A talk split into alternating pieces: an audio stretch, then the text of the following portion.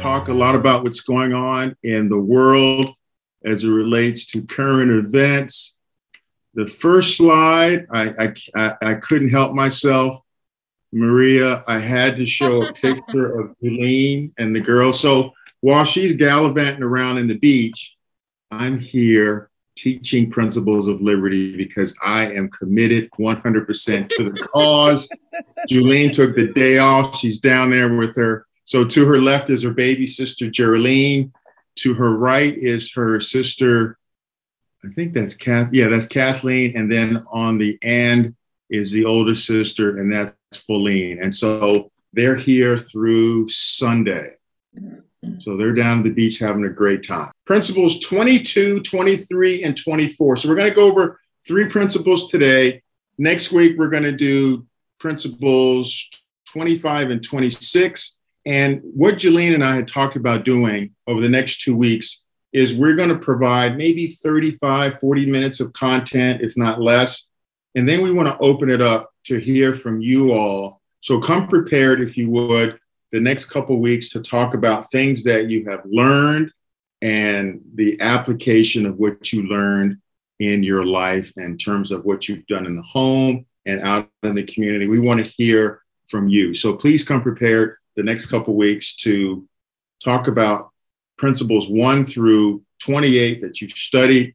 Hopefully, everyone is reading out of their 5,000 year leap. They're going through the manual ahead of time so that when we get together on Thursday, we just provide an overview of what you've already learned so you can hear it again and write these principles on your heart so that you can make a difference in your home and when you go out in the community. I have to tell you, these principles resonate. The, the one principle we discussed just last week, where the the keystone to to preserving freedom is strong local government. Strong local government is the keystone of preserving human freedom.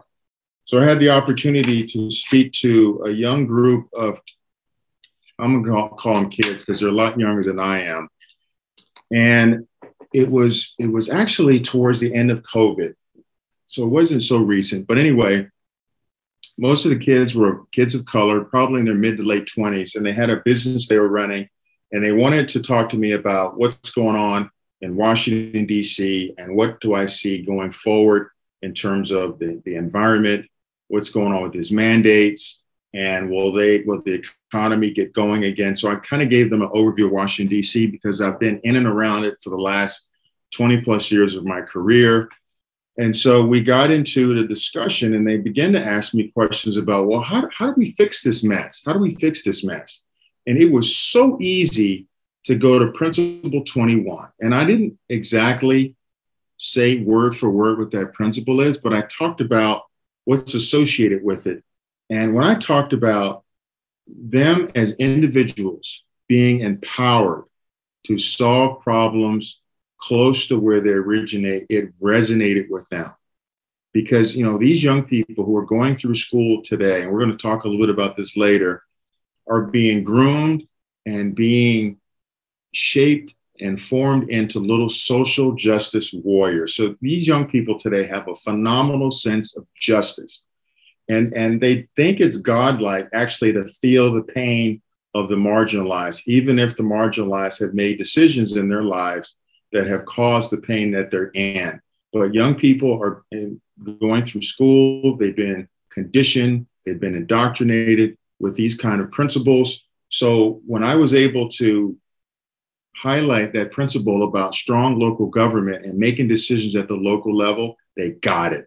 They got it immediately and they agreed with it. And we had a really fruitful, wonderful conversation.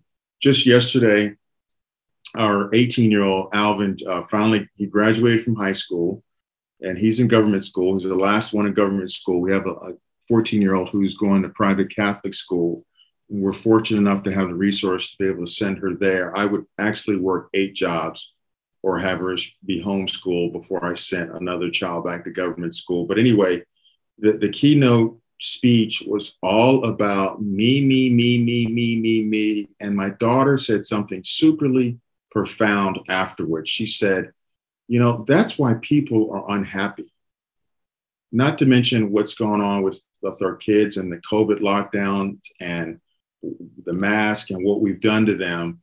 It was all focused on what they can do for themselves. And Kayla made a profound statement. She said that, as indicated, that's why people are unhappy today because the happiest people that I know are the ones that are serving, that are not thinking about themselves, that are moving outside of themselves to serve others, which helps them forget about themselves, forget about their problems just for a minute, and realize that there are others out there who have more unfavorable circumstances. And when you serve others, you feel good about yourself, and the person that you're serving feels good about it.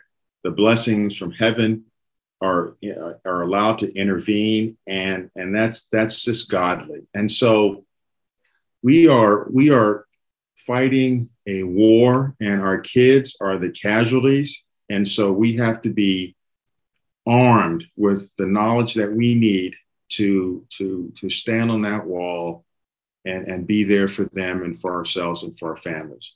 So let's get into the 22nd principle, which is a free people should be governed by law and not the whims of men. So right in the text, it says to be governed by the whims, which is emotions and feelings of men, is to be subject to the ever changing capriciousness of those in power.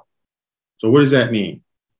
That means that we are governed by people who are in power who basically they change their personality based on the condition and the environment and we are ruled by what they're feeling at the time and their emotions. And this is this is ruler's law at its worst. And in such a society nothing is dependable and no rights are secure as they change with the personality of whoever is in power now the founders define law as a rule of action and what did they mean by this so they define law as a rule of action which was intended to be as binding on the ruler as it was upon the people. So the laws applied to everyone, just like in the Bible, the commandments apply to everyone. As John Locke said, freedom of men under government is to have a standing rule to live by, common to every one of that society. And what we find ourselves in today, and it's so astounding. I was just in the barber's chair today talking about politics very, very briefly because uh, I didn't want to get into it too much because I knew where he stood. But we were talking about how people who are in power seem to never get in trouble. We always we have different rules for the elites and different rules for us. And we both came to the conclusion that if we had done what they were talking about on TV, we would be in jail. So John Adams indicated that it's the responsibility of society to establish fixed laws. And he said, No man will contend that a nation can be free that is not governed by fixed laws. All other government than that of permanent known laws is the government of mere will and pleasure. And so, what John Adams is intimating here is that everyone knows these laws because they're simple, they're easy to understand, and that we are free when we are governed by fixed laws. And that resonates with people who are believers because we know that the commandments of God help us to be free, help us to keep ourselves from our self chosen bondage if we live according to the laws and precepts and dictates of our supreme creator. He actually makes us free when we live our commandments. 22nd principle of free people should be governed by law, not the winds of men. Aristotle, when we've talked about before, this is a profound statement he made. Said, even the best of men in authority are liable to be corrupted by passion. We may conclude then that law is reason without passion, and it is therefore preferable to any individual. So he compares law to reason. And when we talk about law, that's at the heart of a republic versus democracy, which we've discussed before in this class. A republic is based on the rule of law and a democracy is based on feelings and emotion. So, in a republic, if murder, if, if the Lord of heaven said that murder is wrong and punishable, then that's the law and it's unchangeable. But in a democracy, if the majority of the people feel like, well, murder, man, maybe not so bad. Maybe, you know, there's instances where we think it's okay. They can change the law. That's why the enemies of freedom so very desperately want us to be a democracy. We've become a nation of feelings. It's so astounding to see what's going on with individuals. You almost can't have a conversation with people because they get so emotional. And then you counter it with logic and you just end up talking past each other. So, law is a positive good in preserving liberty. And this is what Mark just highlighted. And it talks about how godly people really view the commandments. Law is a positive good in preserving liberty. And what does that mean? Let's, let's read what John Locke said. He said, The end of the law is not to abolish or restrain, but to preserve and enlarge freedom for in all the states of created beings capable of laws, where there is no law, there is no freedom. For liberty is to be free from restraint and violence from others, which cannot be where there is no law. Instead of treating law as a as merely a code of negative restraints, that's how the non-believers look at the commandments. Oh, they're just keeping you from doing what you want to do. They're keeping you from having fun. So instead of looking at it as a negative restraint and a prohibition, the founders considered to, the law to be a system of positive rules by which they could be assured of enjoying their rights and the protection of themselves, their families, and their property. In other words, law was a positive good rather than a necessary evil. Consider the blessed and happy state you're in individually when you're keeping the commandments. And if we should fall and mess up, which we do on a daily basis, I do, everyone does, then we have the beautiful atonement of Jesus Christ where we can ask for forgiveness. And then we can dust ourselves off and move on. Okay, laws should be understandable and stable. James Madison said, It will be of little avail to the people that the laws are made by men of their own choice if the laws be so voluminous that they cannot be read or so incoherent that, that they cannot be understood. Is, is that what we're experiencing today? We, we are, they are passing legislation that it used to be a bill would be introduced First, there would be a hearing. Then, based on that hearing and that information, a congressman or a senator would introduce a bill. Then the bill would go have a hearing, not, not, not a hearing, but it would have a, it would be sent to a committee. It would be marked up. Members would have an opportunity to offer amendments. Then, if the committee liked the bill as amended, they would report it out. It would then go to the Rules Committee in the House. And then the Rules Committee will decide when it goes to the floor under the direction of the Speaker. The bill goes to the floor, it's open for debate, and it goes through a long, arduous, deliberative process, which the founders gave us because they didn't want us to be subject to the whims of men. They wanted laws to be deliberate and talked through and open and transparent to the public and easily understood. Then that bill would get reported out of the House. It would go to the Senate. The Senate would go through the same process. And then the two bills, if they're different, then they would appoint a conference committee, members from the House, members from the Senate. They would get together, go over the differences of the bill, come out with something that they both agreed upon, and then it would go back to each House to be debated again on the floor before it's sent to the president for signature. Now you've got the majority leader, the minority leader in both houses, the Speaker of the House, and a representative from the White House in a room deciding what bills they're going to be passing, major pieces of legislation. They do it behind closed door. They write these bills. They're 800 to 1,000 to 1,500 pages. No, no one knows who's in them. And then they, and then the, the members have 24 to 48 hours to review them. There's no hearing. There's no markup, and it's rammed down the throat of the American people. And that's been the process for the for the last long as I can remember.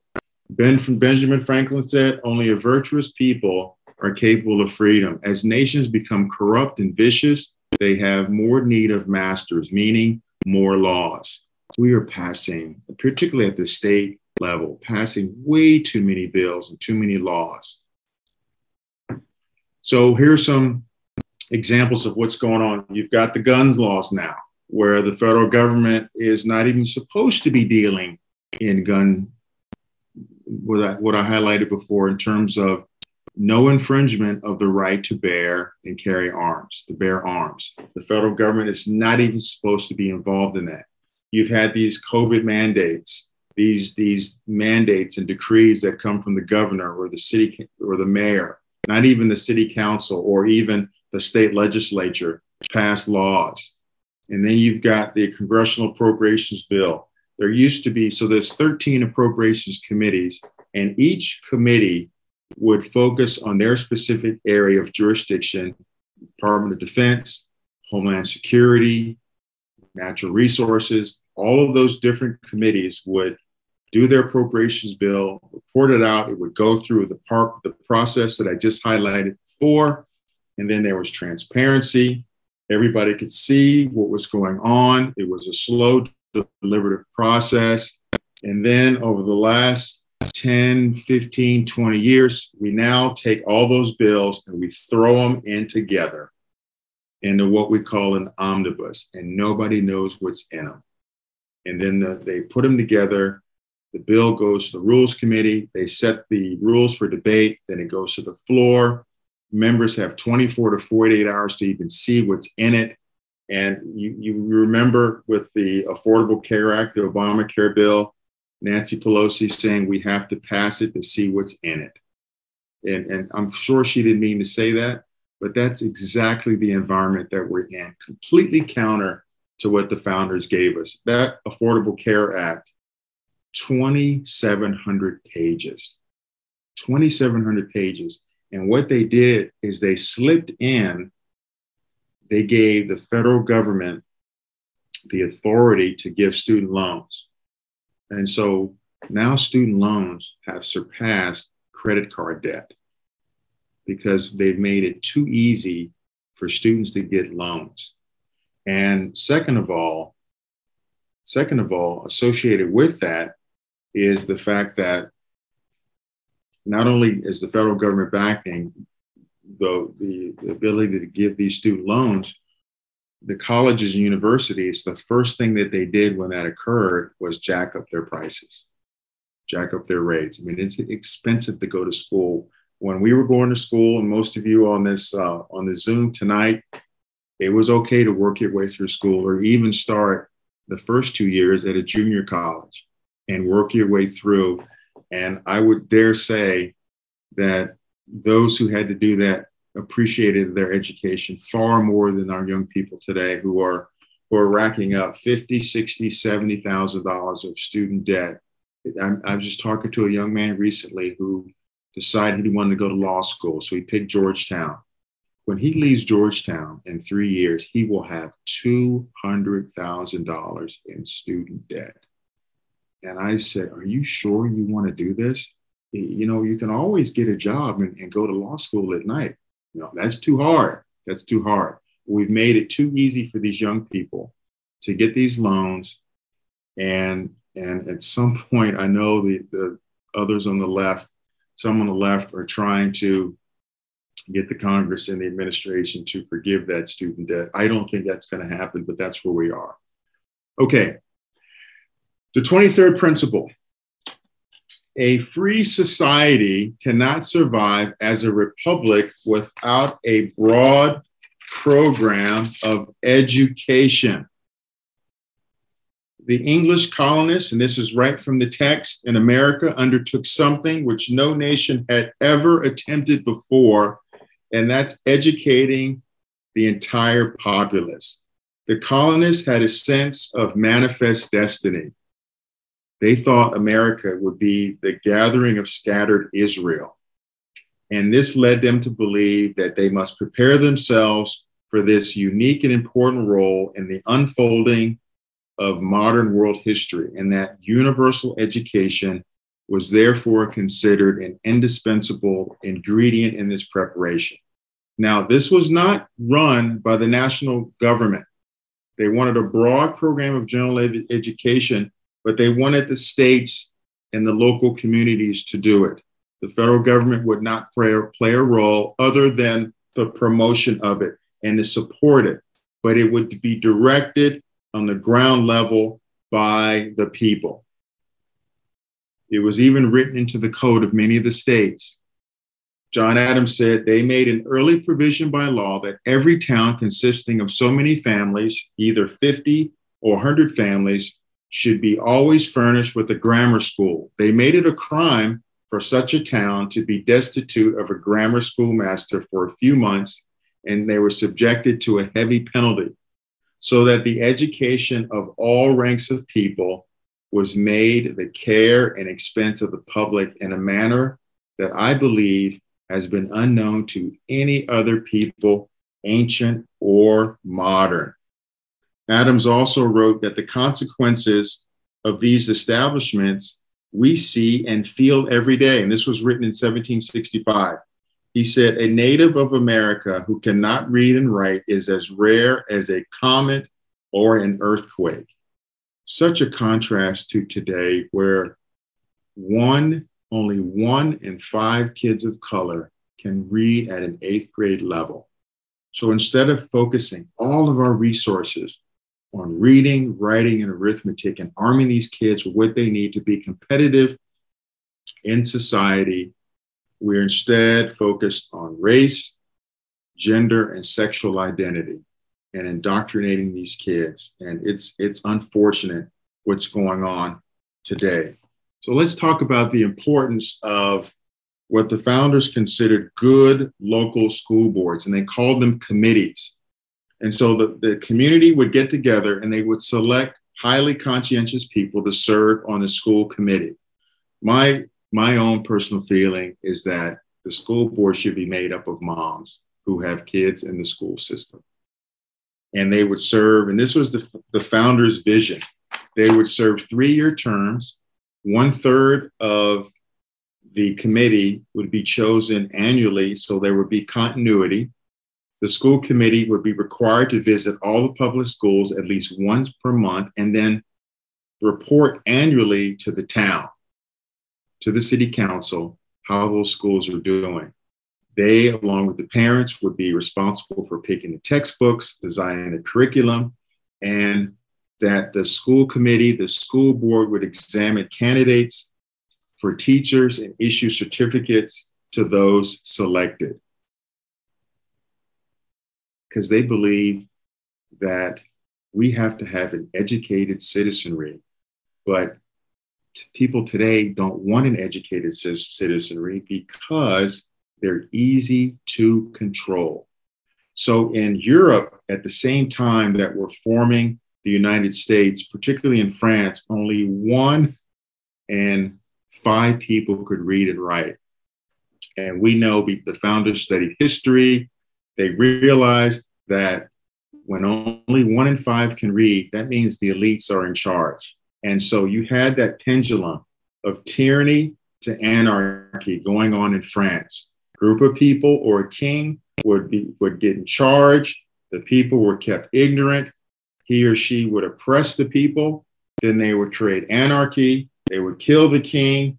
And then they would say, Hey, what are we supposed to do? We need somebody to clean up this mess. Then somebody would be standing over in the corner. And Napoleon said, Hey, if you make me king, I will take care of all this. Then he becomes king. And it's the pendulum goes between tyranny and anarchy because it's the few, the elite, that are in charge while the masses are ignorant. And the founders knew that that was not sustainable.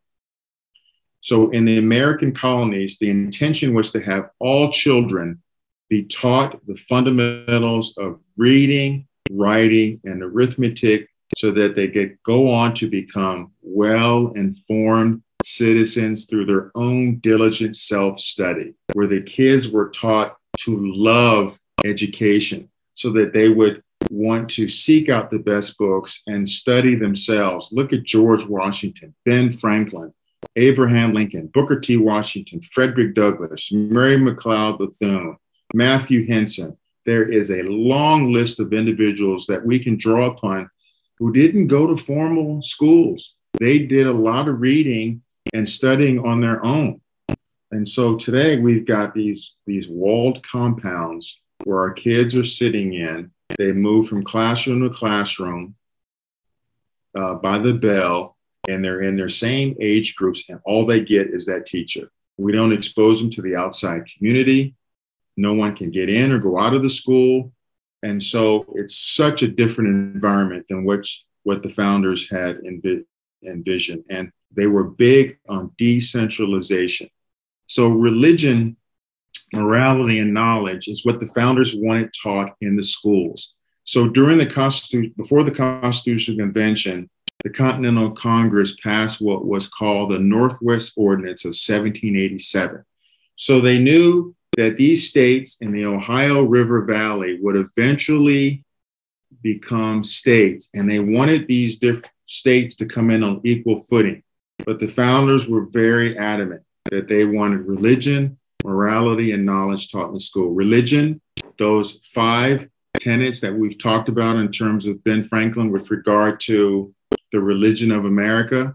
They wanted morality taught in the schools where the kids would have a feeling of what's right versus wrong, and then general knowledge, reading, writing, and arithmetic. And it's interesting to note in Northwest Territory, the founders prohibited slavery. They wanted slavery to be contained in the South so that it would eventually die out of its own if they could keep it contained. They were focused on nation building.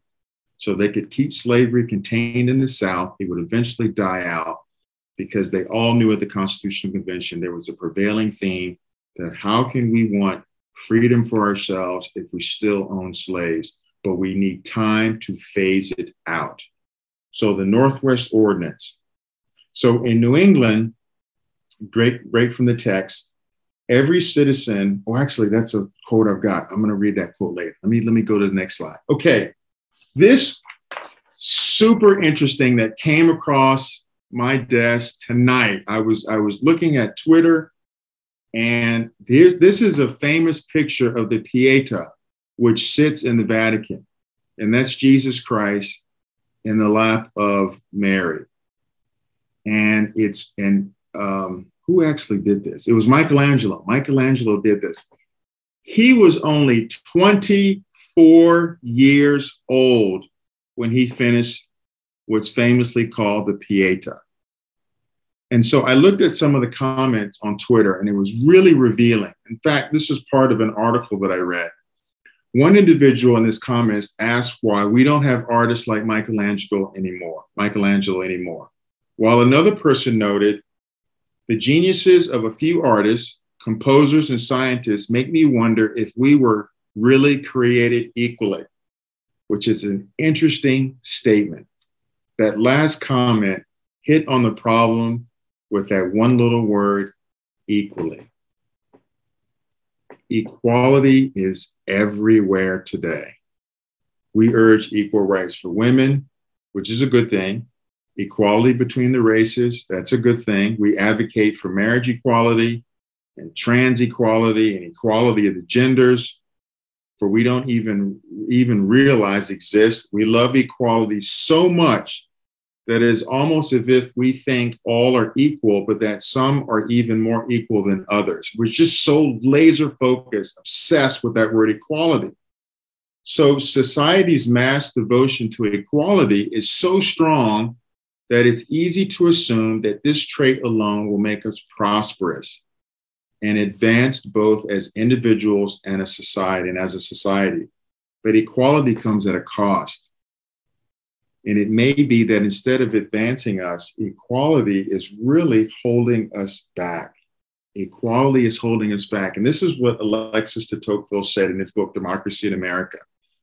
He said, Thus, in proportion as men become more alike, and the principle of equality is more peaceably and deeply infused into the institutions and manners of the country, he wrote, the rules of advancement become more inflexible, advancement itself slower, the difficulty of arriving quickly at a certain height far greater. So, in an essence, if we're all going to be the same, then some must suffer. And the easiest way to make that happen is to make the overachievers and those in the middle of the pack go to the pace of the laggards. So in San Diego School District a few years ago, they were studying the disparity of graduation rates for kids of color and white students. And they did a study and they found that 93% of the white kids that had gone through the school system had graduated and only 80% of kids of color, black kids, which actually that's far better than the nation's average. So what they did was they found in this study that the kids that were graduating, that were going on through high school and having success, were doing their homework. They were doing their assignments, they were getting it done. So guess what they did? So instead of studying the success and applying it to the mass, let's find out why these kids are doing their homework. How are they able to do these things? Let's take, let's study success and apply it to the masses. Instead, what they did was they did away with homework because they wanted to even things out. They thought that was the solution. So they studied failure and they applied that to all the kids. So that, that statement that Alexis de Tocqueville just gave us really highlights where we are today, where we've dumbed things down for our kids, all out of the notion of equality. Equality. And we, we see it today where we're basing everything on race. And so we, we dumb things down, which is so condescending to kids of color who we know through history were able to achieve great and wonderful things if just given the opportunity and will rise to the challenge if we guide them to the challenge instead of patting them on the head and telling them that because you're a kid of color you can't make it. I was i was reading instantly. I love black history and there was a story about the golden 13 the golden 13 so back in 1936 eleanor roosevelt went to her husband franklin and said, you know, there are no black Navy officers in the military. So what they decided to do was they they went out and they found 16 people of color, black sailors, and decided that we're going to do an experiment. We're going to try to help you all become officers. But as you could imagine, there were some people who didn't agree with that and didn't want to go along with that. So instead of giving these Navy individuals, these members of the Navy, 16 weeks to study for the exams to become an officer, they cut it in half and said, You guys, you only get eight weeks. So what they did was they boarded up their the dorms that they were in, the barracks they were in, and they studied around the clock. They studied around the clock.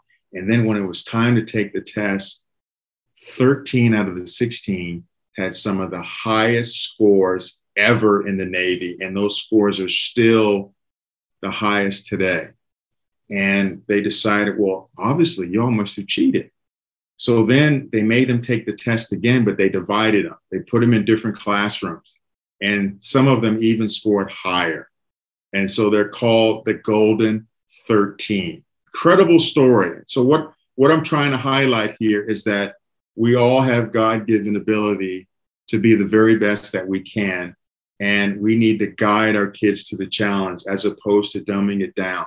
And it's all based on that word equality. And we have taken it to the extreme, so counter to what the founders gave us. So, Democracy in America, Alexis de Tocqueville also said this In New England, every citizen receives the elementary notions of human knowledge that's reading, writing, and written arithmetic. He is taught, moreover, the doctrines and the evidences of his religion. So, there's the so you've got knowledge, you've got religion. He's taught the history of his country and the leading features of the Constitution. We're, we're not doing any of that in schools today. In the states of Connecticut and Massachusetts, it is extremely rare to find a man imperfectly acquainted with all these things, and a person wholly ignorant of them is sort of a phenomenon. Sort of a phenomenon, which is so counter to what we have today. So, how do we get in this mess that we, we're gotten into with regard to education? So, these are what I call the prophets of communism. We started with Karl Marx, in the early 1800s, mid 1800s. Horace Mann was a disciple of Karl Marx. In the 1850s, in America, started sowing the seeds of a progressive education. But the people were still focused on religion, morality, and knowledge being taught in the schools that they ignored Mr. Mann. But the damage had been done because he had planted the seeds. So in the early 1900s, there comes on the right hand side John Dewey comes along and he takes Horace Mann's ideas based on Karl Marx and creates the delivery system in our education system. And he does it at Columbia Teachers College in New York, which turned out a large percentage of teachers into America. Now, H.L. Mencken in April of 1924, who's an American journalist, he said this the original premise beyond education, and let's go back what we're thinking about in terms of the founders, to fill the young of species with knowledge and awaken their intelligence. Thomas Edison, Ben Franklin, we want to teach them a love of learning so they can go and do self study and awaken their intelligence. Because we, as human beings, we are intelligence. Then he goes on to say this Nothing could be further from the truth.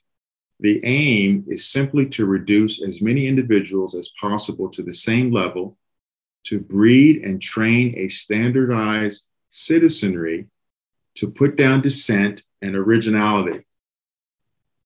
That is the aim in the United States, and that is the aim everywhere else.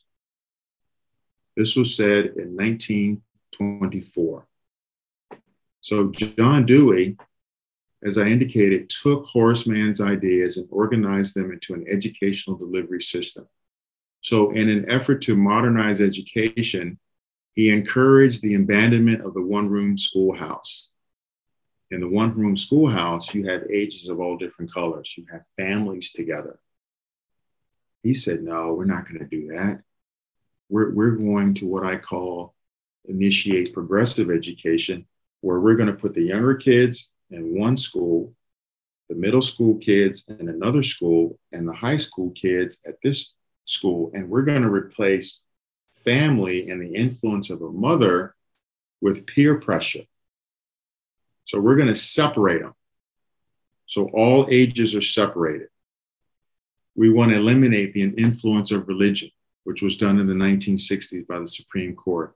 And then we want to keep kids busy and distracted all day.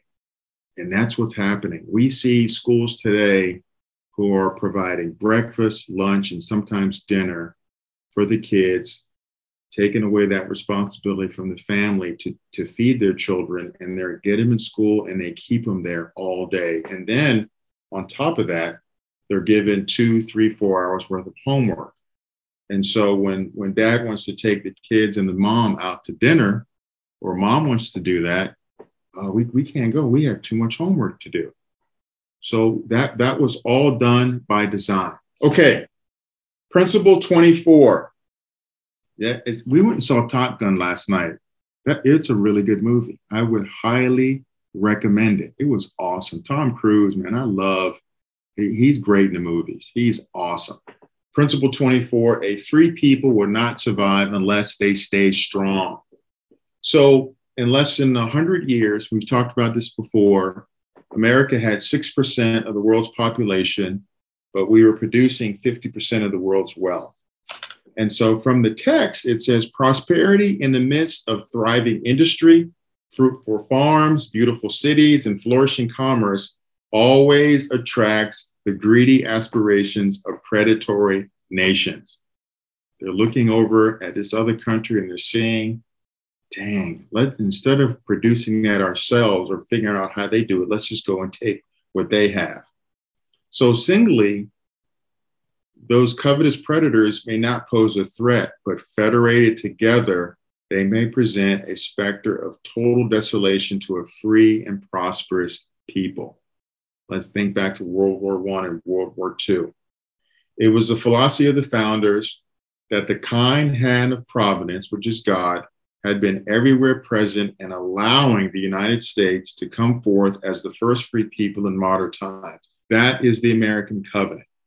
So when George Washington takes the oath of office in front of Federal Hall in New York City, which I would highly recommend you go visit, they walk down to St. Paul's Church, and that's when they promise Lord, we will do it thy way. We will keep the commandments. We will recognize thy hand in all that we're doing. Just in, in return for that, please bless our nation and help us to be prosperous.